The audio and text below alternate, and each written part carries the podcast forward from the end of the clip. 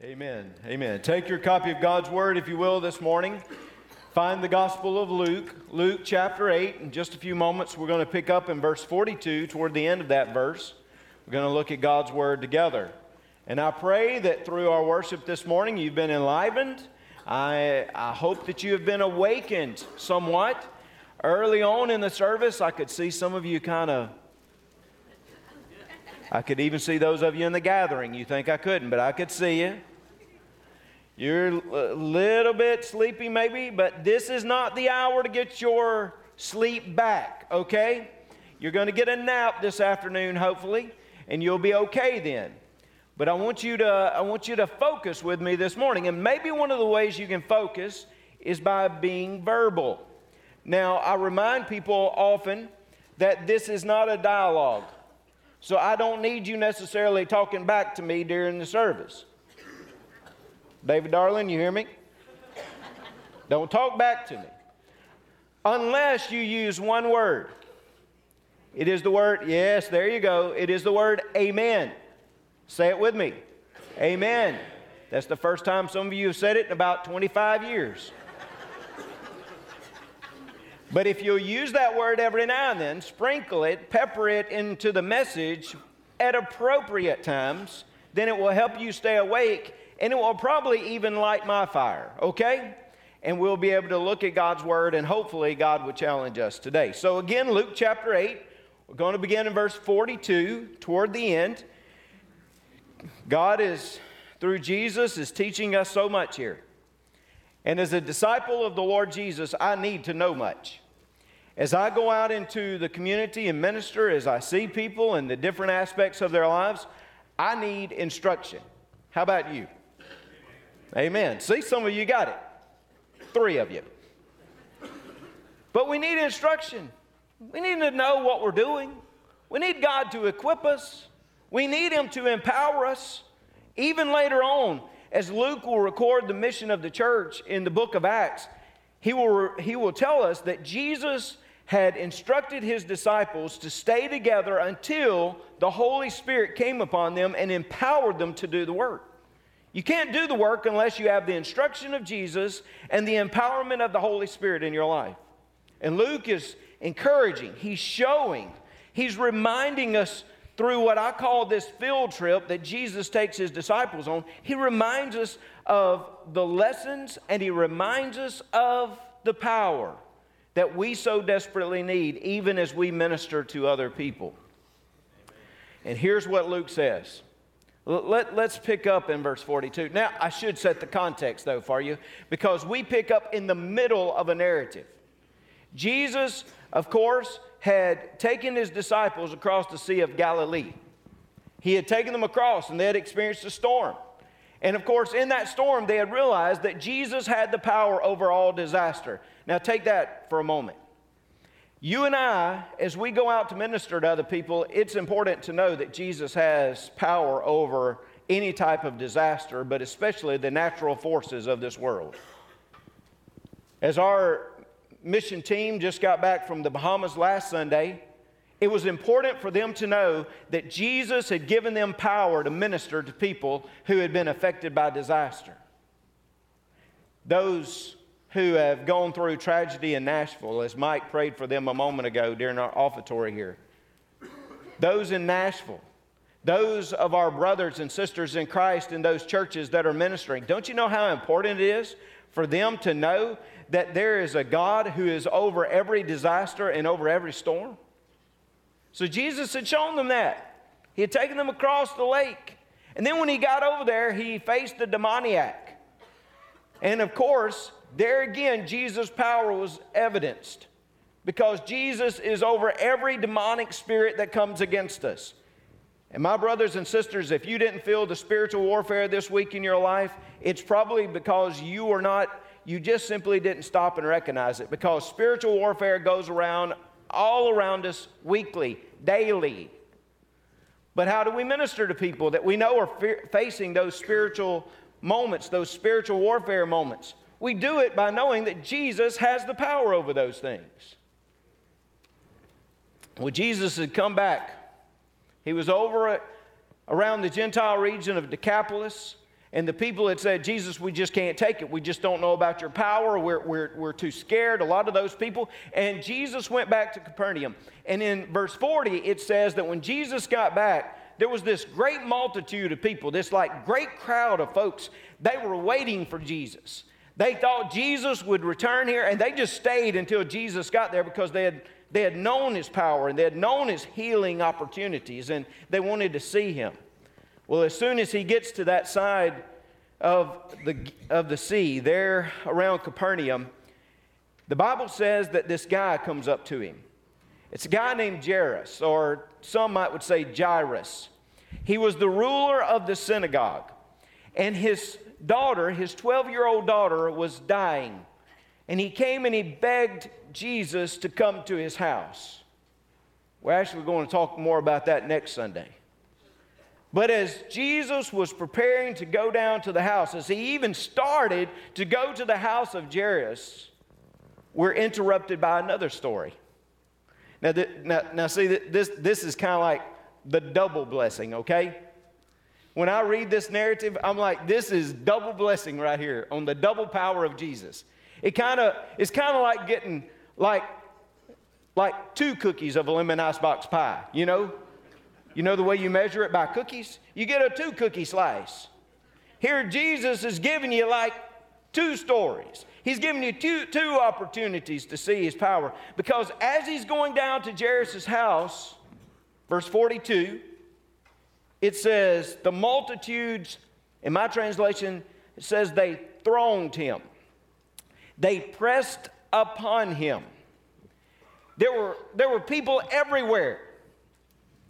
I mean, I can't imagine. I, mean, I, I don't like crowds. Now, I tell you, I like being around people, but I don't like crowds. I like having folks around, but I'm going to be honest. I like to go to Disney when it's not, well, it's always crowded. Never mind. There crowds everywhere, and here they're pressing in on Jesus. They want to hear him, they want to see him. He, he's walking down with a mission to help Jairus and Jairus' daughter. But it says that as he's walking and this crowd is all around him, verse 43 of chapter 8, it says, Now a woman having a flow of blood for 12 years, who'd spent all her livelihood on physicians and could not be healed by any, came from behind and touched the border of his garment. And immediately, did you catch that? And immediately, her flow of blood stopped. And Jesus said, Who touched me? And when all denied it, Peter and those with him said, Master, the multitudes throng and press you, and you say, Who touched me? But Jesus said, Somebody touched me, for I perceive power going out from me. Now, when the woman saw that she was not hidden, she came trembling. And falling down before him, she declared to him in the presence of all the people the reason she had touched him and how she, had, she was healed immediately. And he said to her, Daughter, be of good cheer. Be of good cheer. Your faith has made you well. Go in peace. So here's Jesus, like he's going down, and, and you would think Jairus' house, that's going to be stop number three. Like we're on the field trip, Jesus trying to teach us, he's trying to show us what his power is like. So we're on the we're on the way, and Jairus' house, stop number three on the itinerary. Whoa! But we got another stop. Actually, we got to back up because now we get a we get a moment to minister to this lady who was hurting, who was helpless, and who was hopeless. I, I love that Jesus will just stop and take his time with us, by the way. Aren't you? Like Jesus can be walking down, and you, you know Jesus got his plans and his purposes, and you know, and he knows all things. But in the process of fulfilling all of his plans and processes, he has enough time to stop and look at you and look at me and look at our families. He has enough time to show compassion and love. See, sometimes we get to be those people like, Let, let's just get it done, right? I, I'm kind of one of those, like, let's go, let's get it done, let's get it. But it wasn't just about Jairus' house. Oh, he's going to minister to them. But he has a moment here to stop and to make a difference in a woman's life. And in the process, to show his power to these disciples. So again, they will be equipped to be able to minister to others. This is a healing story. And it shows us that Jesus has the power to bring healing to the hurting. It's another healing narrative. And when you look through the New Testament, there are so many, so many moments like this. I mean, when you read through the New Testament, do you not see like people being healed, like Jesus, not just Jesus, but the disciples? You read through that and you're thinking, wow, look how you see the work of God in that scripture. And I say, okay, Luke, you could have told us one healing story, and we even looked at a healing story a few weeks ago uh, the healing of the paralytic. Remember that? Great sermon. Amen. See, there you go. That's an appropriate time. We talked about the paralytic and the healing, and we'd already talked about that. And, and there are other places. And, and when I got to this, it was kind of like, all right, I've already talked about healing. Lord, I, have done that a few weeks ago. I don't know, maybe I'll just skip over this. But then I realized, no, the reason we see so much power that God has to heal people is because there are so many hurting people, not just in the New Testament, but there are so many hurting people all around us every day. And we need to be constantly reminded that our God has the power to bring healing to people's lives. It amazes me how, in this fallen world, a sin ridden world, that we see such hurt and pain. Even in the last few days of my life,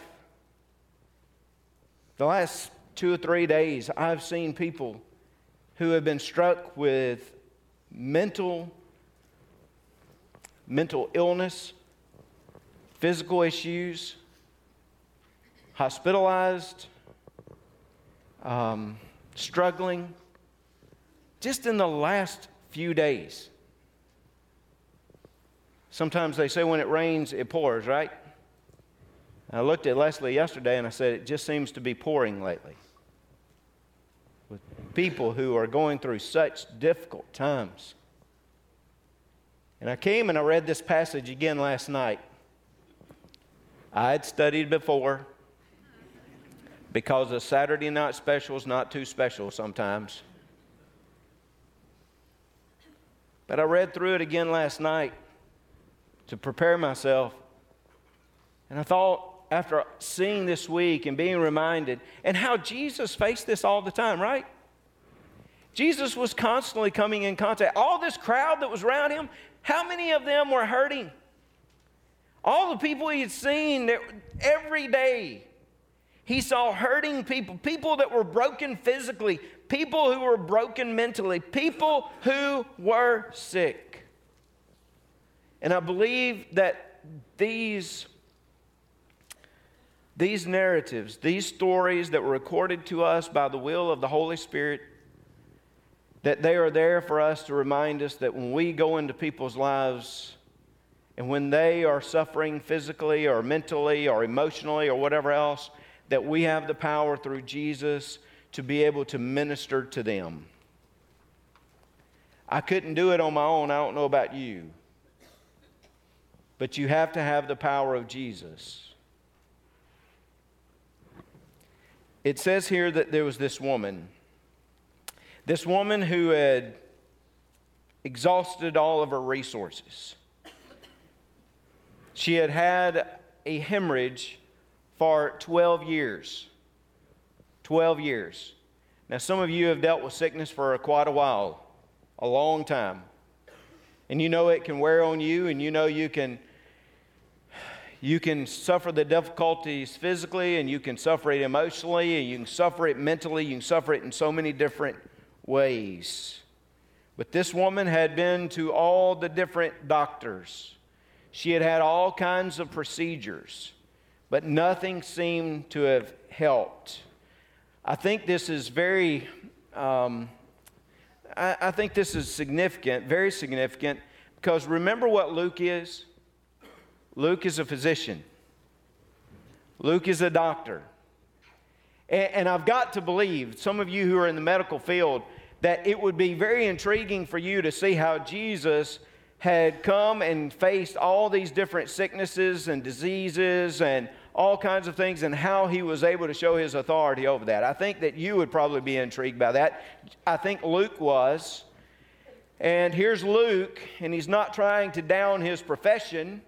He just recognizes that there's nothing that they could do.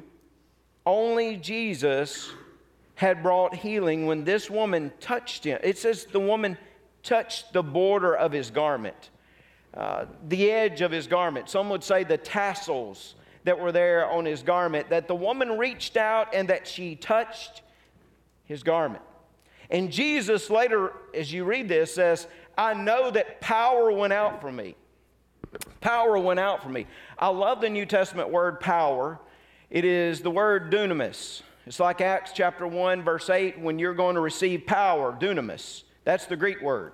Think about it though. In the English, we have a word that's very similar dynamite. The dunamis, the dynamite. And I know you got to be careful reading back into the text, but I just say it was like a dynamic force that went out from Jesus.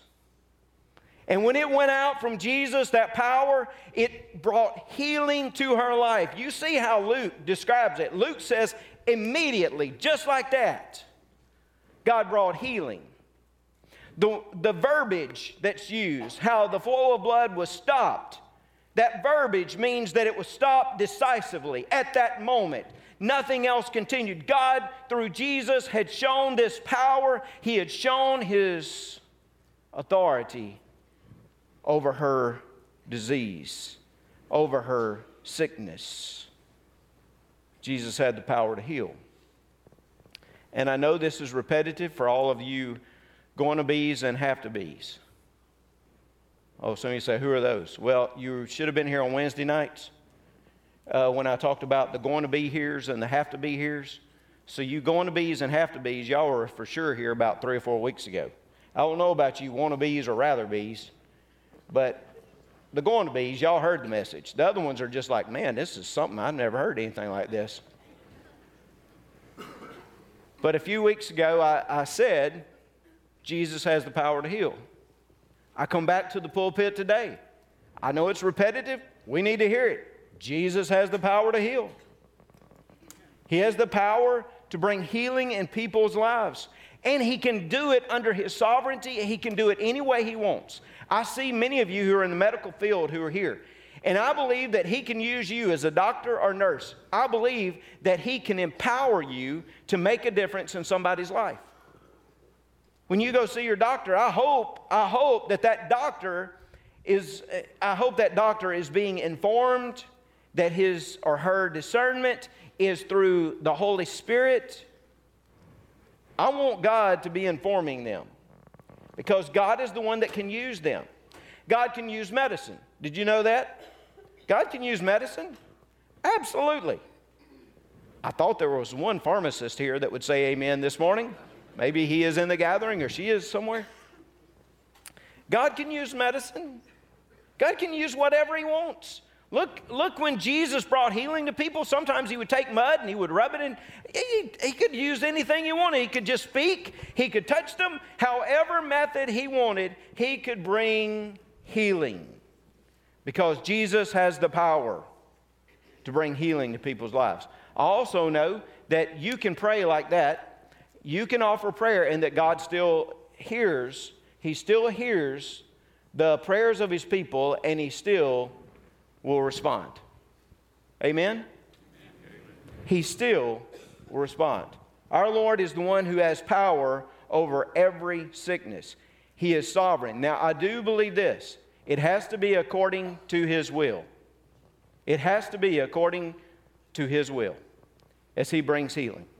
I, I point this out to you that even the Apostle Paul could not like heal just like that. Somebody say, Whoa, whoa, whoa, Reggie, wait just a minute, wait just a minute. Paul did heal. You are absolutely right. He, uh, he, he healed the crippled man in Lystra, for example, in the book of Acts. He did. He also brought healing to Eutychus. You remember Eutychus? And you remember Eutychus? He, he, was, uh, he was sitting in a window one night. He was hearing this great preacher preach. A great preacher named Paul. Paul was preaching up a storm. And it said he went a little long. That's what the Bible says. He does. It says he went about 55 minutes. Went a little long. Little long. And as he went a little long, Eutychus went to sleep because it'd been daylight savings time. we got to do away with this stuff.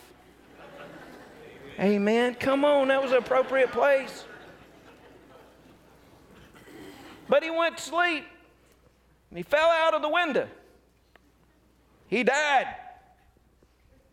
And here, the Lord, through Paul's work, Paul came to him and he restored life.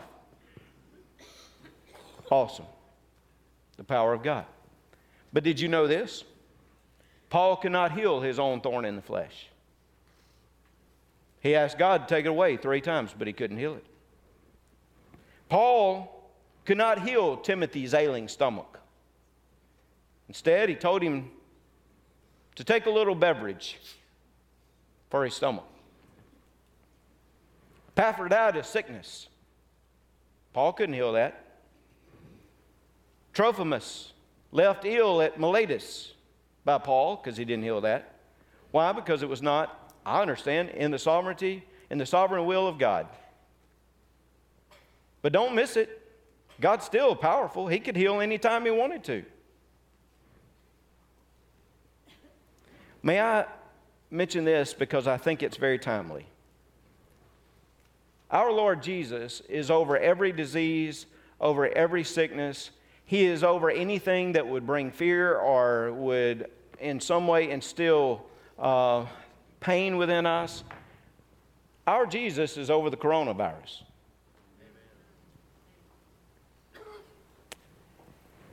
And I think we do need to take things seriously. And we need to be careful about those things. But at the same time, at the same time, we need to know that Jesus is over everything that would bring fear to us. You and I should not react with panic and fear because of what's going on in the world today. Did you hear me? We should be careful. We should be wise. We should be discerning. I'm not telling you not to listen and but I'm saying to you that you and I should react differently. When the world runs away, we ought to be people who will stand in faith of the Lord Jesus and know that our God has power over everything.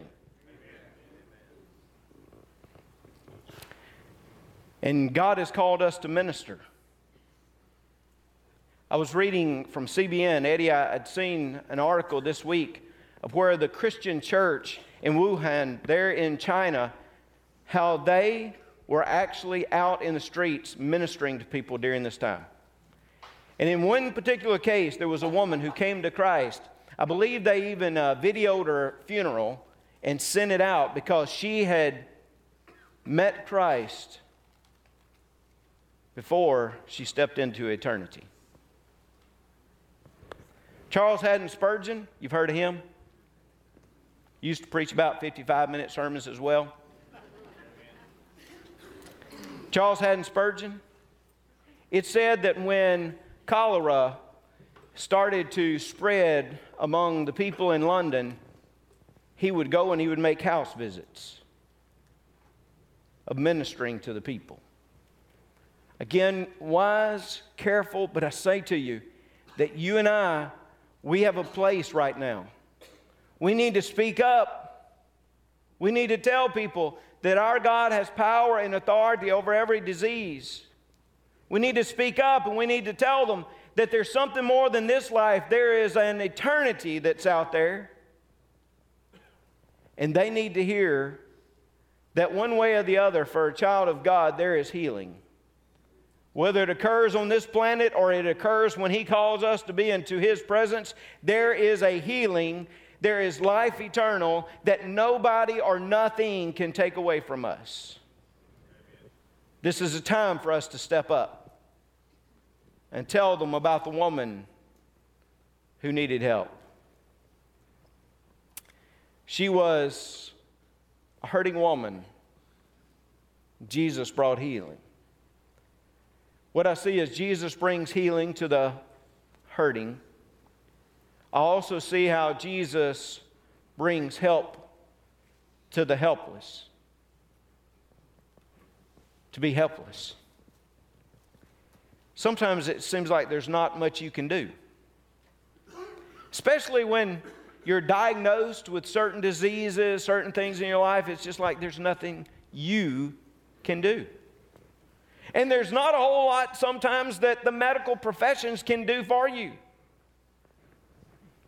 It says that she had exhausted all of her resources financially, that she had gone to different ones begging for help, and yet she could not find help. Her provision failed her, her, her materials, her status, all that failed.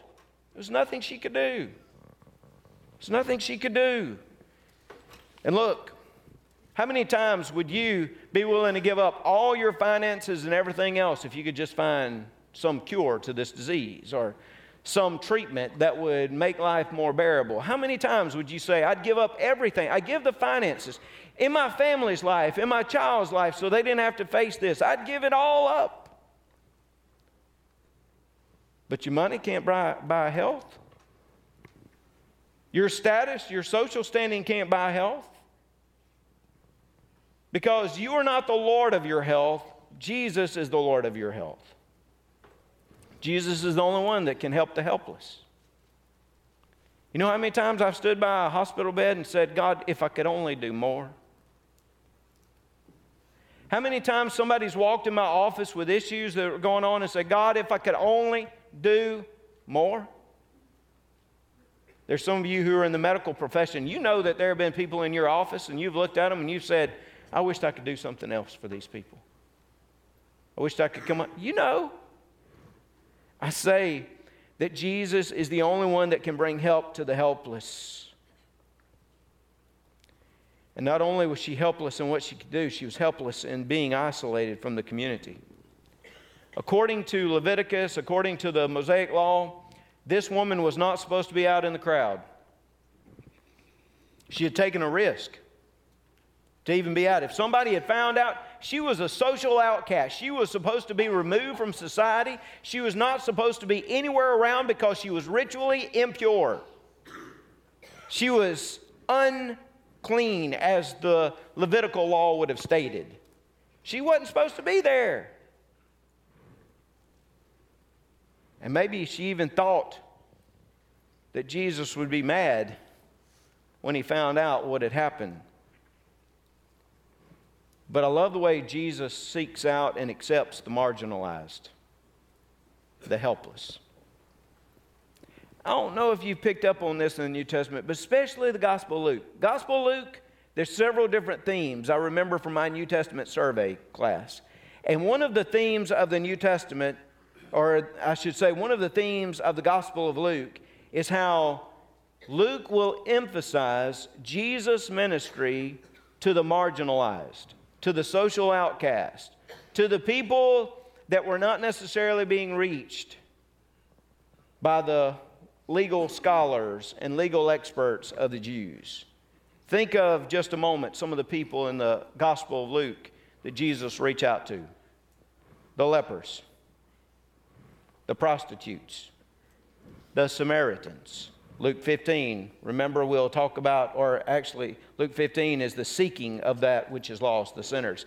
But he records for us uh, the Good Samaritan uh, in Luke chapter 10. The Samaritans, the demoniacs, the tax collectors. Sometimes they just call them the sinners. You see how all those, how Luke emphasizes? Because Jesus had come to help the helpless. And sometimes when I look around and I see the helpless and I feel helpless, because I am helpless without Jesus, I can go back to the story and remember, oh, yeah, I may be helpless, but I know a God who is the helper himself that can speak into their lives. See, this is the power I got to have to minister. It's, it's the power you got to have to walk out and face things. It's the power that you got to have that He will bring healing to the hurting and that He will bring help to the helpless. And that He would bring hope to the hopeless. I think one of the saddest states of humanity is the state of no hope. When people have no hope. I used to think uh, there in North Mississippi when I had my first pastorate, I was at Canaan Baptist Church. Canaan, the promised land, right? That's what it was called. That's what it's supposed to be. Canaan Baptist Church. Now, you had to pump sunshine in. My little grandmother went out with me one time. She looked at me and she said, Reggie, she said, God must have been in this. I said, Well, I hope he was, Granny, but why would you say that God was in this? I coming as pastor here? She said, Because you never would have found this place on your own. I said, That's a fair point, Granny. You, you're right.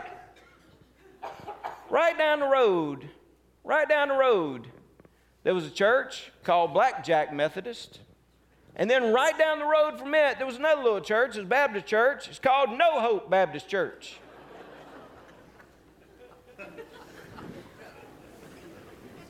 And believe it or not, I've even seen a church before it was called Little Hope Baptist Church. I don't think I'd go to church there. I'd either change our name or I'd find me another church. Because I need to hear that there's hope. And I tell you, by the authority and the work of the Lord Jesus, there is hope always. You don't miss it. I know there are times you feel hopeless. Look at this woman. She had been to everybody. She had spent all her money. She'd done everything. Nobody was there. Nobody could do anything. She had reached this point to all she could do was to reach out to this rabbi from Nazareth and pray and hope that what she had heard and what she had seen would somehow be applied to her life. And she reached out, and the power, the dynamic force of Jesus came into her. There's always hope. Hear me, there is always hope. Just when you think you're at the end and you cannot do it anymore, relationally, physically, whatever else, you don't believe Satan's lie to you. You know that there is hope because there is a God named Jesus that loves you, that has pursued you, that is there for you, and that is there to demonstrate power in your life. There's hope. And she had seen hope with her own eyes. His name was Jesus. She had seen hope embodied. And she reached out, she touched him. Faith is the substance of things hoped for, the evidence of things not seen, Hebrews 11 tells us. She had faith, and her hope was restored. I love the way Jesus says this. He looks at her and he says, Daughter. I think that might calm her a little bit because she was scared. She wasn't sure. Some, some people think this is a statement of all, and it could have been, but it seems like with her silence to begin with, and then for Luke to say that she was trembling, it seemed like she was scared of what he might say or what the crowd might say of her being there. She was just, she was a little fearful. And what did Jesus say? Jesus said, daughter. Just an intimate kind of title, like it's okay. It's all right. Daughter, cheer up. Be a good cheer. Have joy in your life because your faith has made you well. That word made you well, some translations might say it, you've been healed. Um, really, there it means you've been saved. That's the word. You've been saved. You've been saved physically, obviously, but I think there was something deeper. Because there's always something deeper, as I said. All the physical things we see, it points toward the spiritual reality of sickness and pain and, and how we need Him not just physically, but we need Him spiritually. And that word is kind of that double meaning of, yeah, you've been healed physically, but you've been saved. You've been saved. And then he says, go in peace. I noted this about that preposition in. I think it should be translated go into peace. Not just go in peace, but go into peace. You've struggled, you've had such pain. Here it is go in to the reality of peace in your life. Isn't it awesome to know that Jesus does save and that He can touch us physically, but He also can touch us spiritually and He can bring us into a state of peace? The Bible says a peace that will surpass every type of understanding. Oh, Casey texted me, I think uh, Friday. Our beach reachers are down in Panama City Beach, and uh, they're giving shuttle rides, and they're having gospel conversations. He said, Give praise to the Lord, Casey said, because last night on our, uh, on our ride in the shuttle, a student from the University of Michigan accepted Christ as his Savior. He was able to go into peace. And I pray that you've experienced that peace. I pray that you know the authority in your life so that you can face each day and each challenge. I pray that you can minister to other people because you know the power of Jesus is on your side. I pray that you can know Him, know His power, and know His peace as reality of your life. I'm going to do something just a bit different this morning. We're going to have the, work, the invitation, commitment. Those of you in the gathering, you'll have that as well. But I want to pray, first of all, for some of you all who are here. And then we'll give an opportunity for you to come. And if you need to talk to me or you need to talk to uh, those who are there in the, in the gathering, Jason or Jacob or whatever else, if you need to talk to somebody, we're here afterwards and we can talk to you about your decision. But before we even sing, I want to I want to pray for you this morning. If you would allow me to do that. Let's bow our heads. And maybe today, you or somebody you know in your family or your friends, they're hurting. They feel helpless. And they may be hopeless. They may not be hopeless yet, but they're hurting and they're helpless. If you need just extra prayer, I'm going to let you stand this morning and I want to pray over you. Even those of you in the gathering, if there's something going on, if you just want to stand.